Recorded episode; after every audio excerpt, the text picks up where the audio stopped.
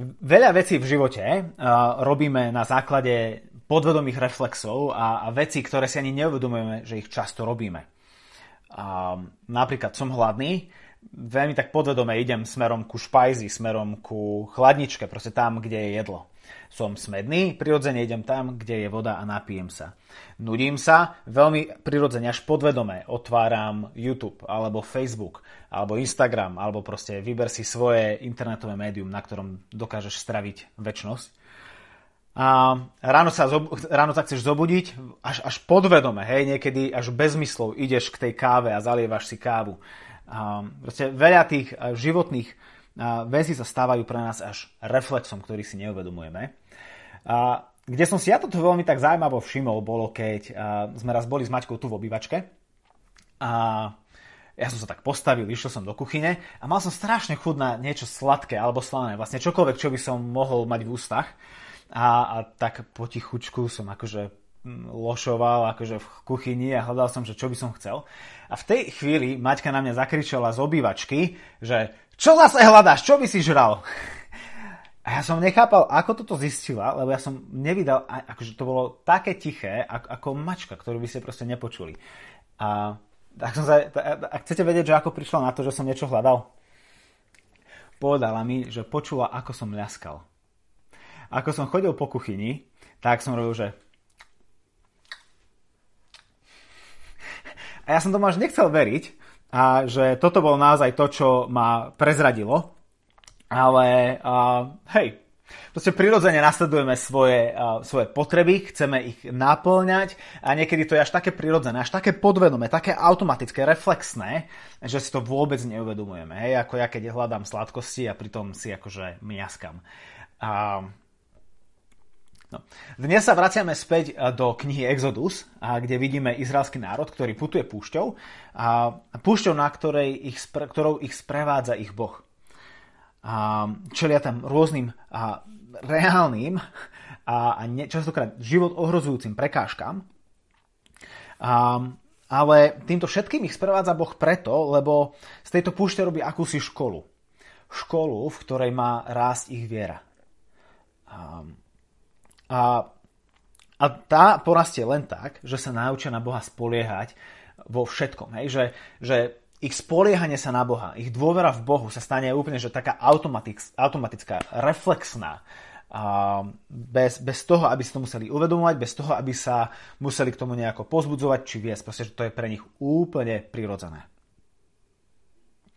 A v dnešnom texte uvidíme, ako izraelský národ a slepo počúval svoj smet. Opäť im došla voda, boli smední a oni slepo počúvali svoj smet a, a to ich doviedlo takmer ku smrti.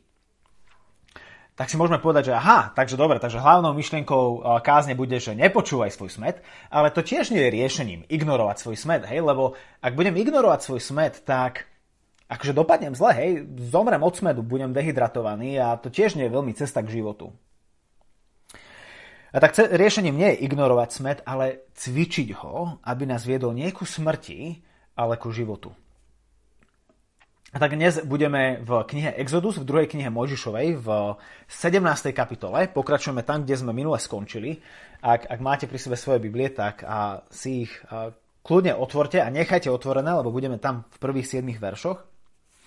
A v tomto texte uvidíme tri druhy smedu. Minulú nedelu sme videli tri chleby, tak dneska to budú tri smedy. A bude to smed po vode, potom uvidíme smed po krvi a potom uvidíme smed po Bohu. Takže kniha Exodus, druhá kniha Mojžišova, 17. kapitola, verše 1 až 7. Čítame. Celá pospolitosť Izraelitov sa podľa príkazu hospodina uberala z púšte Sín z jedného stanovišťa na druhé. Utáborili sa v Refidime, ale ľud nemal pitnú vodu. Ľud sa dostal do sporu s Mojžišom, naliehal na ňo. Daj nám vodu, chceme piť. Mojžiš im povedal, prečo ma obvinujete? Prečo pokúšate hospodina? Ľud, ktorý trpel smedom, reptal proti Mojžišovi a hovoril, prečo si nás vyviedol z Egypta? Preto, aby si nás, našich synov i stáda umoril smedom? Môžeš volal k hospodinovi o pomoc. Čo mám robiť s týmto ľudom? Veď ma ukameňujú. Hospodin povedal Mojžišovi. Výjdi pred ľud. Vezmi so sebou niektorých starších z Izraela, do ruky si vezmi palicu, ktorou si udrel Níl a choď. Tam budem stáť pred tebou na skale na horebe. Keď udrieš skalu, vyjde z nej voda a ľud sa napije. Mojžiš to urobil pred očami starších Izraela.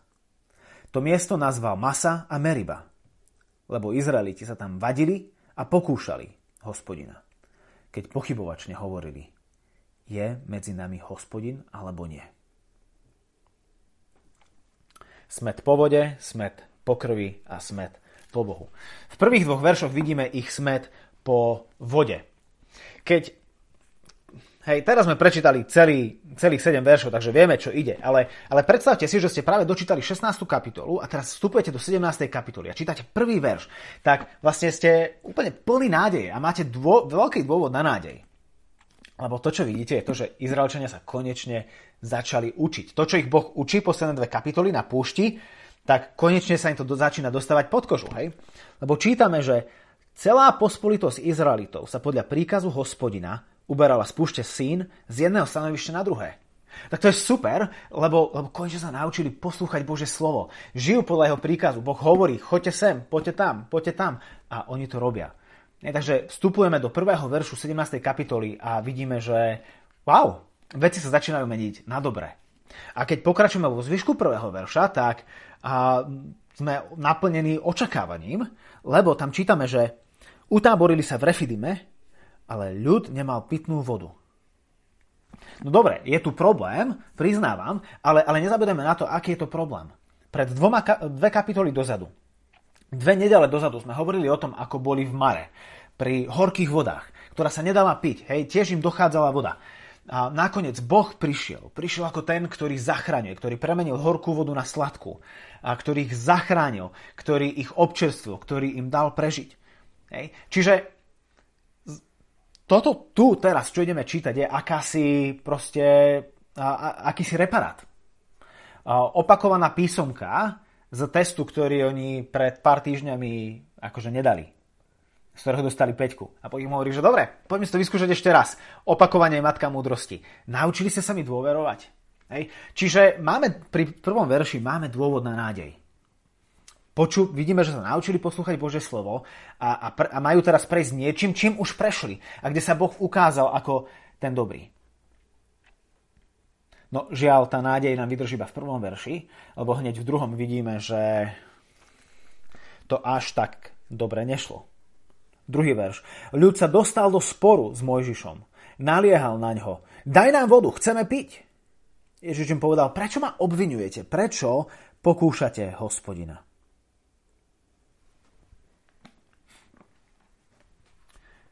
Je tým niekto z vás prekvapený? Ja nie. A nie preto, lebo ah, veľmi dobre viem, čo sú títo Izraeliti zač, čo to je za bandu. Nikdy nebudú veriť Bohu. Ale preto, lebo viem, čo som ja zač. Hej? A že, že keď sa pozerám na svoj vlastný život, tak vidím proste tie dobré prejavy Boha a, a vidím, ako o pár týždňov neskôr, o pár mesiacov neskôr som úplne schopný pochybovať o tom, či je dobrý. Môžem zakúsiť jeho veľkú záchranu a, a v zápäti pochybať o tom, že či vôbec on ma chce zachrániť.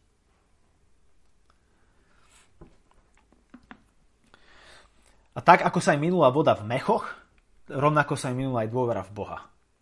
Ako voda sa im vyparila, vyschla, tak vyschla aj ich viera. A, ale ako to je celé možné? Lebo zamyslíme sa nad tým, čím všetkým oni prešli. Iba, iba pár mesiacov dozadu boli v Egypte, kde Boh akože mocnými a veľkými spôsobmi ich zachraňoval. Trestal Egypt morovými ranami, aby, aby ich vyslobodil.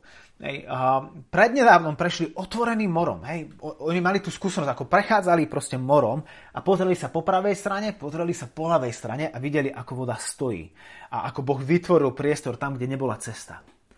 A pred, pred pár týždňami videli, ako, ako prišli ku horkej vode, ktorá sa nedala piť a boli na pokraji akože života. A Boh prichádza, vstupuje do ich ťažkosti a premenia sladkú vodu na, uh, sladú, vo, horkú vodu na slanú. Horkú vodu na sladkú. A, A, a potom neskôr sú hladní a nemajú čo jesť. A boh ich, boh ich tábor zaplaví prepelicami. A každé ráno im dáva mannu. A uvedomte si, že tá manna padá každé ráno. Že aj v toto ráno, v ráno tohto konfliktu, možno iba pred pár hodinami, títo Izraeliti boli vonku pred, pred svojimi stanmi, kde zbierali zo zeme mannu, z ktorej potom žili. Hej, že oni sú doslova zaplavení z každej strany prejavmi Božej záchrany a oni teraz začnú pochybať, či je Boh medzi nimi či ich priviedol na tú púšť, aby tam všetci vykapali. Ako je do Paroma toto možné? Prečo sa ten starý známy príbeh opäť opakuje? Že ničím neprekvapí tá stará zmluva. Opäť Izraeliti prídu na preka- narazia na prekážku, opäť sa rozhodnú Bohu nedôverovať, idú do sporu s Mojžišom a hádajú sa. Ten problém ktorému čelia, respektíve to riešenie, ktorým oni pristupujú k tomuto problému, je to, že slepo počúvajú svoj smet po vode. Slepo počúvajú svoj smet po vode. A kam ich dovedie? Ku krvi. Čiže to je, to je to, čo vidíme vo veršoch 1 až 2, smet po vode, ktorý vedie ku smedu po krvi. Vo veršoch to vidíme vo veršoch 3 až 5. Lebo môže sa nám zdať na prvý pohľad, že tu sa proste iba rozputala nejaká ďalšia nevinná hádka. Proste ľuďom došla do trpezlivosť, tak vybuchli na Mojžiša. Ale to, čo tu vidíme, je to, že ľudia sa začínajú prestávať ovládať.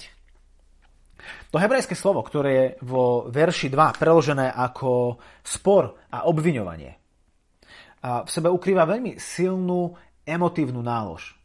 Inde v Možišových knihách je toto isté slovo preložené ako rozbroj, ako pretiesa, či vzbura. A keď k tomu pridáme to, že v treťom verši oni Mojžiša obvinujú z toho, že za toto môže, že toto je jeho chyba. Hej, tam hovoria v druhej osobe jednotného čísla. Prečo si nás ty vyviedol z Egypta? Preto, aby si nás ty umoril smedom? A keď sa pozrieme do 4. verša na Mojžišovú reakciu, čo on robí? Volá k hospodinovi, ho, hospodinovi o pomoc a hovorí, čo mám robiť s týmto ľudom? Veď ma ukameňujú. Kebyže sa pozrieme na Mojžišovú tvár, tak v jeho očiach uvidíme strach. A tak ten obraz, ktorý tu máme pred očami vo veršoch 2, 3, 4, je, je situácia, ktorá nebezpečne rýchlo vyeskalovala a ktorá sa vymýka spod kontroly. Sme tu na pokraji vzbury. Ľudia chytajú do rúk kamene. Mojžiš sa začína obávať o svoj vlastný život. Izraeliti slepo počúvali svoj smet po vode, ktorý si teraz chceli uhasiť v Mojžišovej krvi. Ich smet po vode sa premenil na smet po krvi. A všetko naznačuje tomu, že krv aj dostanú. Pozrite sa do, veršu, do verša 5 na Božiu odpoveď, ako Boh reaguje Mojžišovi. Hovorí, vidí pred ľud, vezmi so sebou niektorých starších z Izraela, do ruky si vezmi palicu, ktorou si udrel Níl a choď. Boh hovorí Mojžišovi, nech si vezme palicu, ktorou udrel Nil. A, a tým pripomína tú prvú ranu, začiatok záchrany Izraela z Egypta. A tú prvou ranou, ktorou Boh ranil Egypt, bolo to, ktorou súdil Egypt, bolo to, že premenil všetku vodu na krv. A to môžeme čítať v knihe Exodus v 7. kapitole. Všetky ryby v Nile pokapali a Nil začal smrdieť a tak Mojžišova palica sa v očiach Egypta stala nástrojom Božieho súdu. Dotkla sa Nílu a jeho vody sa premenili na krv. Hej, to, čo malo dávať život v Egypte, hej, na púšti, to, čo malo byť životodarné, a sa zrazu začalo prinášať smrť. A, a, a tak to je, prv, to, je, to, je, to je prvýkrát, keď Boh súdi Egypt s Možišovou palicou. Posledný krát, Hej, teraz sme v 17. kapitole, čítame o Mojžišovej palici. Posledný krát pred týmto, kedy čítame o Mojžišovej palici, je ako Mojžiš zdvíha ruku nad Trstinové more, ktoré je roztvorené, cez ktoré teraz ich prenasleduje egyptská armáda. A ako môžeš vystreť túto palicu naposledy, egyptské um, um, trstinové more sa uzatvorí a tak zničí celé egyptské vojsko. Čiže inými slovami, do tejto chvíle, od samého začiatku až do tejto chvíle bola vždy Mojžišova palica nástrojom Božieho súdu nad Egyptom, ktorým trestal Egypt. Čiže zdá sa, že Boh ide súdiť. Hej. Preto Boh hovorí Možišovi, zober starších Izraela, choď dopredu pred celý tábor zober si palicu, zober si tento symbol môjho súdu. Takže sa môžeme iba domnievať, že čo, čo ich tam čaká? Verejná exekúcia? Verejná poprava? Alebo ich tam proste zbije ukážkovo, aby proste ich dal do a, a, a dôverovali Bohu? Zastavme sa na sekundu, zaparkujme túto otázku a toto napätie, ktoré je v príbehu. My poznáme to rozuzlenie, ale, ale skúsme sa vcítiť do toho napätia, že čo sa tam deje, hej, ako, ako môžeš prechádzať tým táborom dopredu, bere so sebou všetkých hlavných a, a má, v sebe, a má vo, vo svojej ruke palicu. Zaparkujme toto a opýtajme sa samých seba jednu otázku. Kam ma vedie môj smet? To je, to je strašne dôležitá otázka. Kam ma vedie môj svet? Smet. Lebo každý z nás zažíva nejaký smet. A môže to byť smet po obnovenom spoločenskom živote, ktorý proste mnohým z, nám, z nás chýba.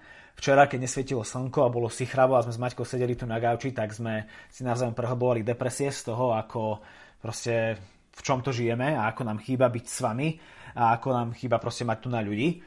A Hej, tak možno to smet po obnovenom spoločenskom živote. Alebo možno, ak si rodič a máš doma deti, tak si smedný po otvorení škôl, aby deti mohli ísť do školy, aby aspoň trošku uh, sa veci dostali do normálu. Alebo ak uh, ak nemáš vzťah, tak si smedný po vzťahu. Alebo to môže byť smed po priateľoch. Alebo ak nemáš prácu, tak si smedný po práci. Alebo ak máš prácu, tak si smedný po dovolenke. Uh, hej. A aký je ten smed, ktorý zakúšaš? A kam ťa vedie? Počúvaj svoj smed. Čo ti hovorí? Kam ukazuje? Lebo to, čo vidíme, je to, že to viedol ku smrti. A, a tým pádom ten smet v nich seba viac a viac prehlboval. Ten fyzický smet sa začal stávať spoločenským smedom a sa začal stávať duchovným smedom. Takže netreba nám asi ani veľmi zdôrazňovať to, že Izrael si zaslúžil Boží trest a súd. Hej. Miesto toho, aby tento smet ich viedol ku Bohu, ich tento smet viedol preč od Boha. A, a tak sa dostávame ku tretiemu bodu. Hej. Smet po vode, smet po krvi, ktorých ale mal celý čas tento smet viesť ku smedu po Bohu. Čo tým myslím, smet po Bohu? Tá lekcia, ktorú sa Boh znovu a znovu a stále do kolečka snaží Izraelitov naučiť, je to, že On sa o nich postará. Že je s nimi. Že je ich Bohom. A že všetko, čo potrebujú obratiť, o, prepáčte, všetko to, čo potrebujú urobiť, je obratiť sa k nemu. Spoľahnúť sa na neho. Že on bude ich Bohom. Egypt za vami a more pred vami? Není problém. More otvorím. Horká voda, ktorá sa nedá piť? Není problém. Viem to napraviť. Bude sladká a osviežujúca. Žiad, žiadne mesko, žiadny chlieb? Není problém. Dávam chlieb, ktorý bude padať z neba. Už v tejto chvíli mali mať skúsenosťou vycvičené reakcie a reflexy. Že keď, keď, keď prídu na, na, tú, na túto novú púšť, na púšť sín, a není tam žiadna voda a minie sa im voda, čo malo byť ich prirodzenou reakciou? Malo byť pre nich tak podvedomé, ako pre mňa mlaskanie v kuchyni. A z teba povedať, hospodin, hospodin, on je tá jediná konštanta v tomto všetkom, čo sa nám deje. Chýba toto, chýba tamto. problém v tomto, problém tamto, ale vo všetkom je vždy Boh tou konštantou a tým stabilným a nemenným.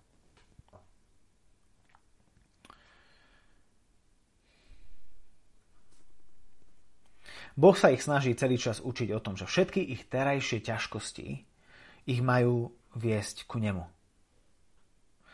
A teda, keď na nich doľahol smet po vode, mal v nich vyvolať ešte väčší smet po Bohu, po tom jedinom, ktorý ho dokáže vyriešiť.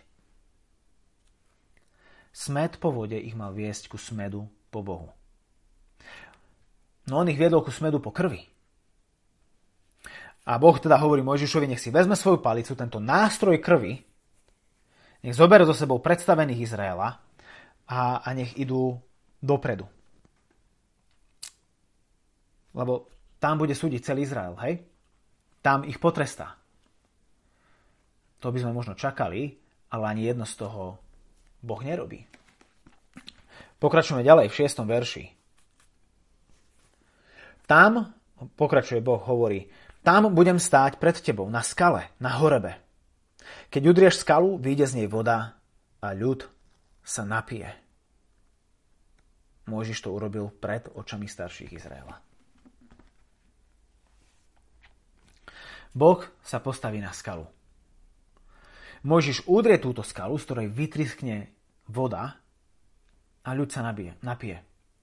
Z toho najmenej očakávaného miesta, tvrdej, vyprahnutej, suchej skaly vzíde Božia záchrana. Dobre si všimnite, že keď Boh hovorí, aby Mojžiš udrel skalu, tak tým nehovorí nič iné ako to, aby udrel jeho. Lebo na tej skale nie je nič špeciálne. Táto skala je úplne rovnaká ako ktorákoľvek iná skala na celej púšti. Jediná vec, ktorá odlišuje túto skalu od ktorejkoľvek inej je to, že na nej stojí ich Boh. On dáva tejto skale jej životodarnosť, jeho prítomnosť. Mojžiš sa tu obáva ukameňovania a Boh mu hovorí, Mojžiš, kameň ťa neudrie. Ty udrieš kameň. A tým kameňom budem ja. Preto by nás vôbec nemalo prekvapovať, že v starej zmluve tak častokrát nachádzame ten obraz Boha, ktorý je skalou, ktorý je tým pevným kameňom, na ktorom stojí, na ktorom ľudia stoja, v ktorom hľadajú úkryt. Žalm 18, 32. Veď kto je Boh okrem hospodina? On je, ak, kto je skala, ak nie náš Boh? Alebo Žalm 62, 7. verš. Len On je moja skala, moja spása a moja pevnosť. Nebudem otrasený. A tak to, čo my, má, my máme tendenciu vnímať ako iba obyčajnú metaforu, v tomto tu prípade, v 17. kapitole knihy Exodus, je niečo viac ako metafora. Ja nehovorím, že skala bola Bohom, ale Boh sa stotožnil s touto skalou a keď a keď uh, prepačte, a, a keď Mojžiš udiera skalu, tak tým udiera samotného Boha.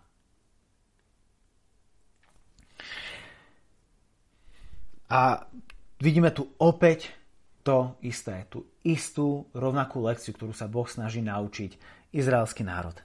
Naplnenie svojich potrieb nájdete len vo mne.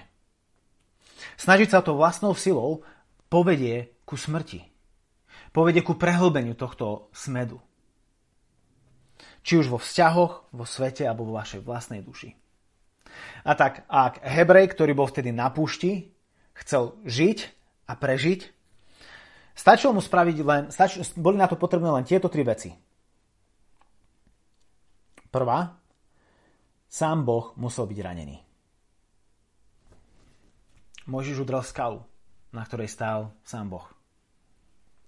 Po druhé, tento Hebrej sa musel skloniť pred tou skalou, aby sa z nej mohol napiť, aby si mohol nabrať vody. A po tretie, musel sa už len slobodne napiť a prijať túto vodu, ktorá bola pre neho záchranou, záchranou a životom. Tri veci musel urobiť Hebrej na to, aby prežil na púšti. Jeho Boh musel byť ranený, musel sa pred ním skloniť a slobodne sa napiť. Musel prijať dar tohto života. A je preto veľmi zaujímavé, že ich smet bol nielen obrazne, alebo úplne doslovne uhasený, až keď s ním prišli k Bohu. Ich smet bol uhasený, až keď s ním prišli k Bohu. Smet po vode premenený na smet po Bohu. A to je pozvanie aj pre nás, aj pre náš smet, aby nás viedol ku Bohu. A po, čo, po čomkoľvek ťa už smedí, o čom sme hovorili, o, čo, o čom, na čím sme, čo som sa pýtal pred pár minútami. Čokoľvek už je ten smet, ktorý pociťuješ vo svojom živote. Kam ťa vedie? Vedie ťa bližšie ku Bohu? ku závislosti na ňom, ku spoliehaniu sa na neho, alebo ťa vedie ako Izraelitov vlastne preč od Bohu. Ku spochybňovaniu jeho dobroty, jeho vernosti. Ku spochybňovaniu toho, či je naozaj on s tebou. Ako oni hovoria v 7. verši, je Boh medzi nami, či nie? Tam ich doviedol ich smet.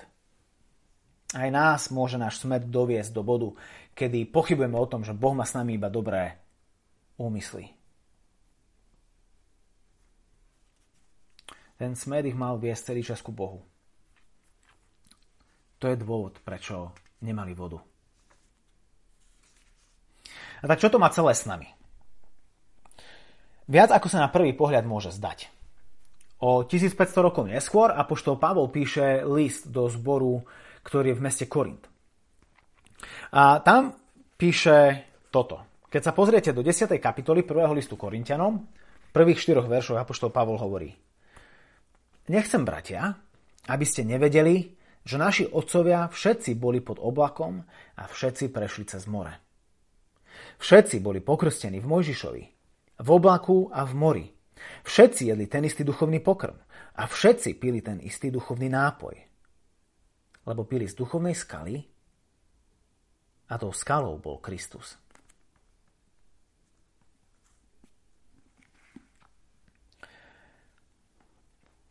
A ešte zaujímavejšie, to, čo Pavol píše, je vtedy, keď si uvedomíme, že tento kresťanský zbor v Korinte nebol zbor zo Židov, ktorí sa obrátili a nasledovali Ježiša. Toto boli pohania, toto boli Gréci, ktorí nemajú nič spoločné so židovským národom.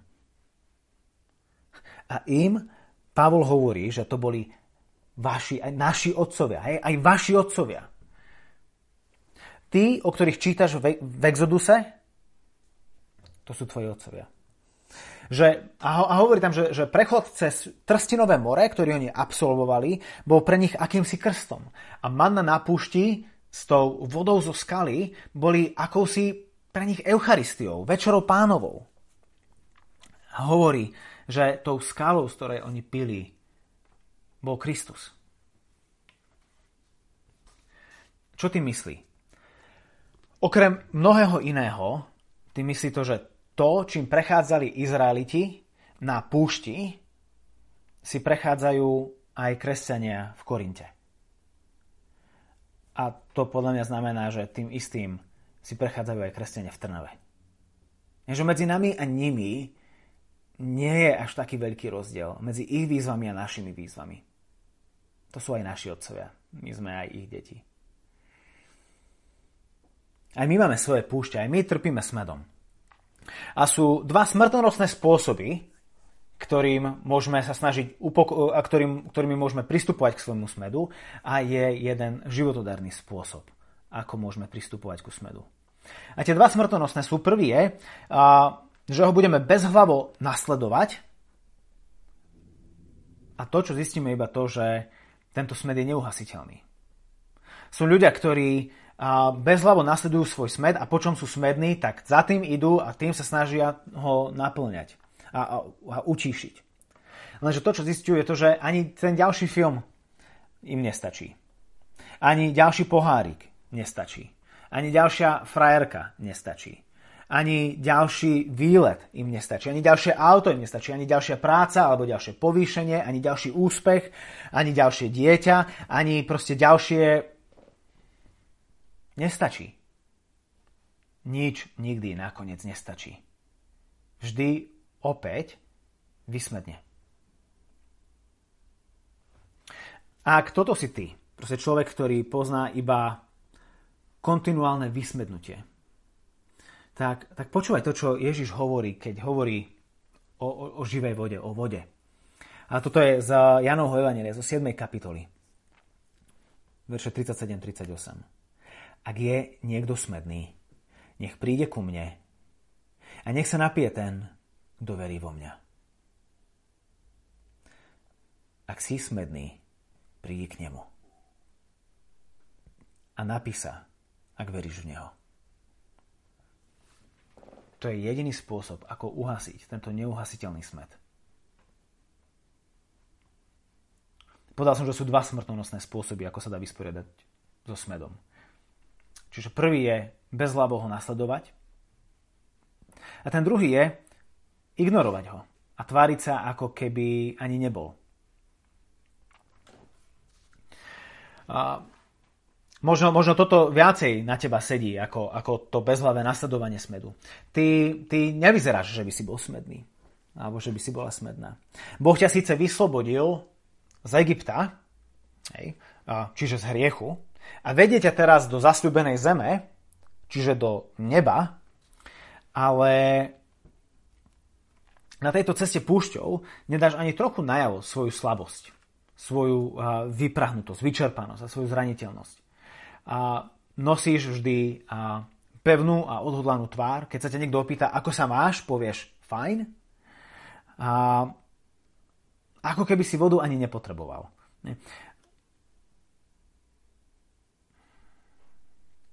Počuj, čo Ježiš hovorí v závere toho 38. verša v Janovi v 7. kapitole. Hovorí, prúdy živej vody budú tiecť z jeho vnútra.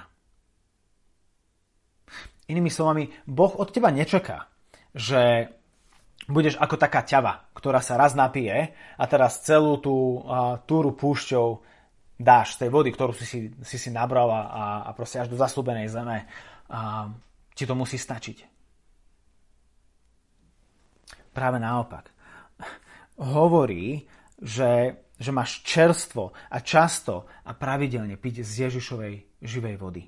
A to až do takej miery, že bude z teba táto voda pretekať ku ostatným okolo teba, ku, ku tvojim priateľom, ku tvojej rodine, ku tvojim známym, ku tvojim susedom, ku tvojim kolegom že tí ľudia, ktorí tiež žijú v tomto vyprahnutom svete, bez toho, aby poznali tú živú vodu, ktorou je Kristus, že oni budú osviežení tým, ako, ako ty máš dostatok, a tak z teba vychádzajú prúdy živej vody.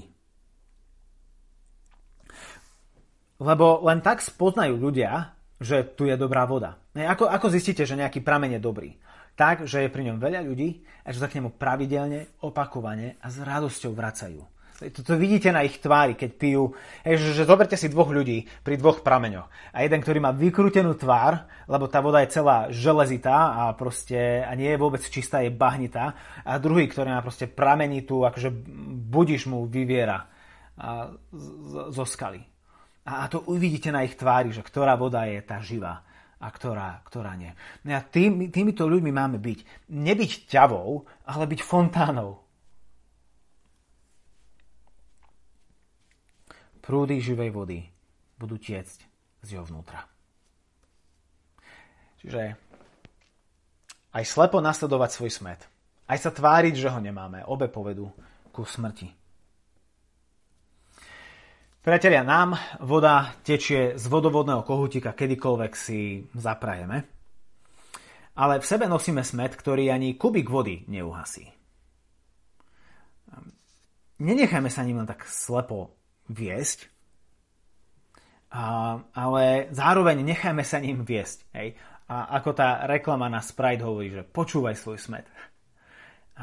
Lebo ti hovorí niečo dôležité. Ako, ako fyziologicky, keď si smedný, ti smed niečo hovorí, tak aj, aj ten smed, ktorý pociťuješ vo svojom vnútri, ti niečo hovorí.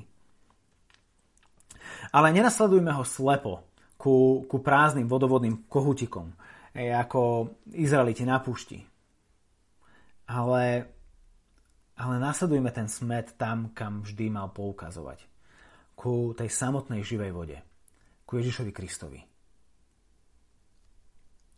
Lebo vlastne na to, aby sme aj my v, na púšti tohto nášho života zakúsili život a Božiu záchranu, nemusíme urobiť vlastne vôbec nič iné, ako to, čo potrebovali robiť títo uh, Hebreji na púšti. Iba tri veci sa musia stať, ak chceš naozaj žiť.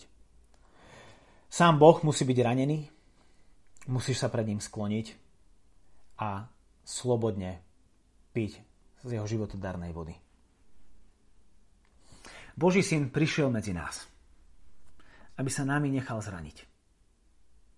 A z jeho zlomeného života k nám teraz prúdi rieka života, rieka záchrany. Tak poď, napí sa do sytosti. Počúvaj svoj smet a nechaj sa ním viesť ku prameňu živej vody. Teraz budeme spievať ešte, budeme spievať, alebo bude, bude hrať um, záverečná pieseň, ktorá sa volá Ku komu pôjdem, ktorá do značnej miery um, echouje. Um, v nej odznievajú práve tieto myšlienky, ktoré nachádzame v 17. kapitole knihy Exodus. Um, a tak využijem aj tento čas, kým bude pieseň hrať na rozmýšľanie, rozjímanie a možno, možno tichú modlitbu. A, a trénujme ten náš vnútorný smet k tomu, aby nás neviedol ku krvi, ku smrti, ale ku živému prameňu.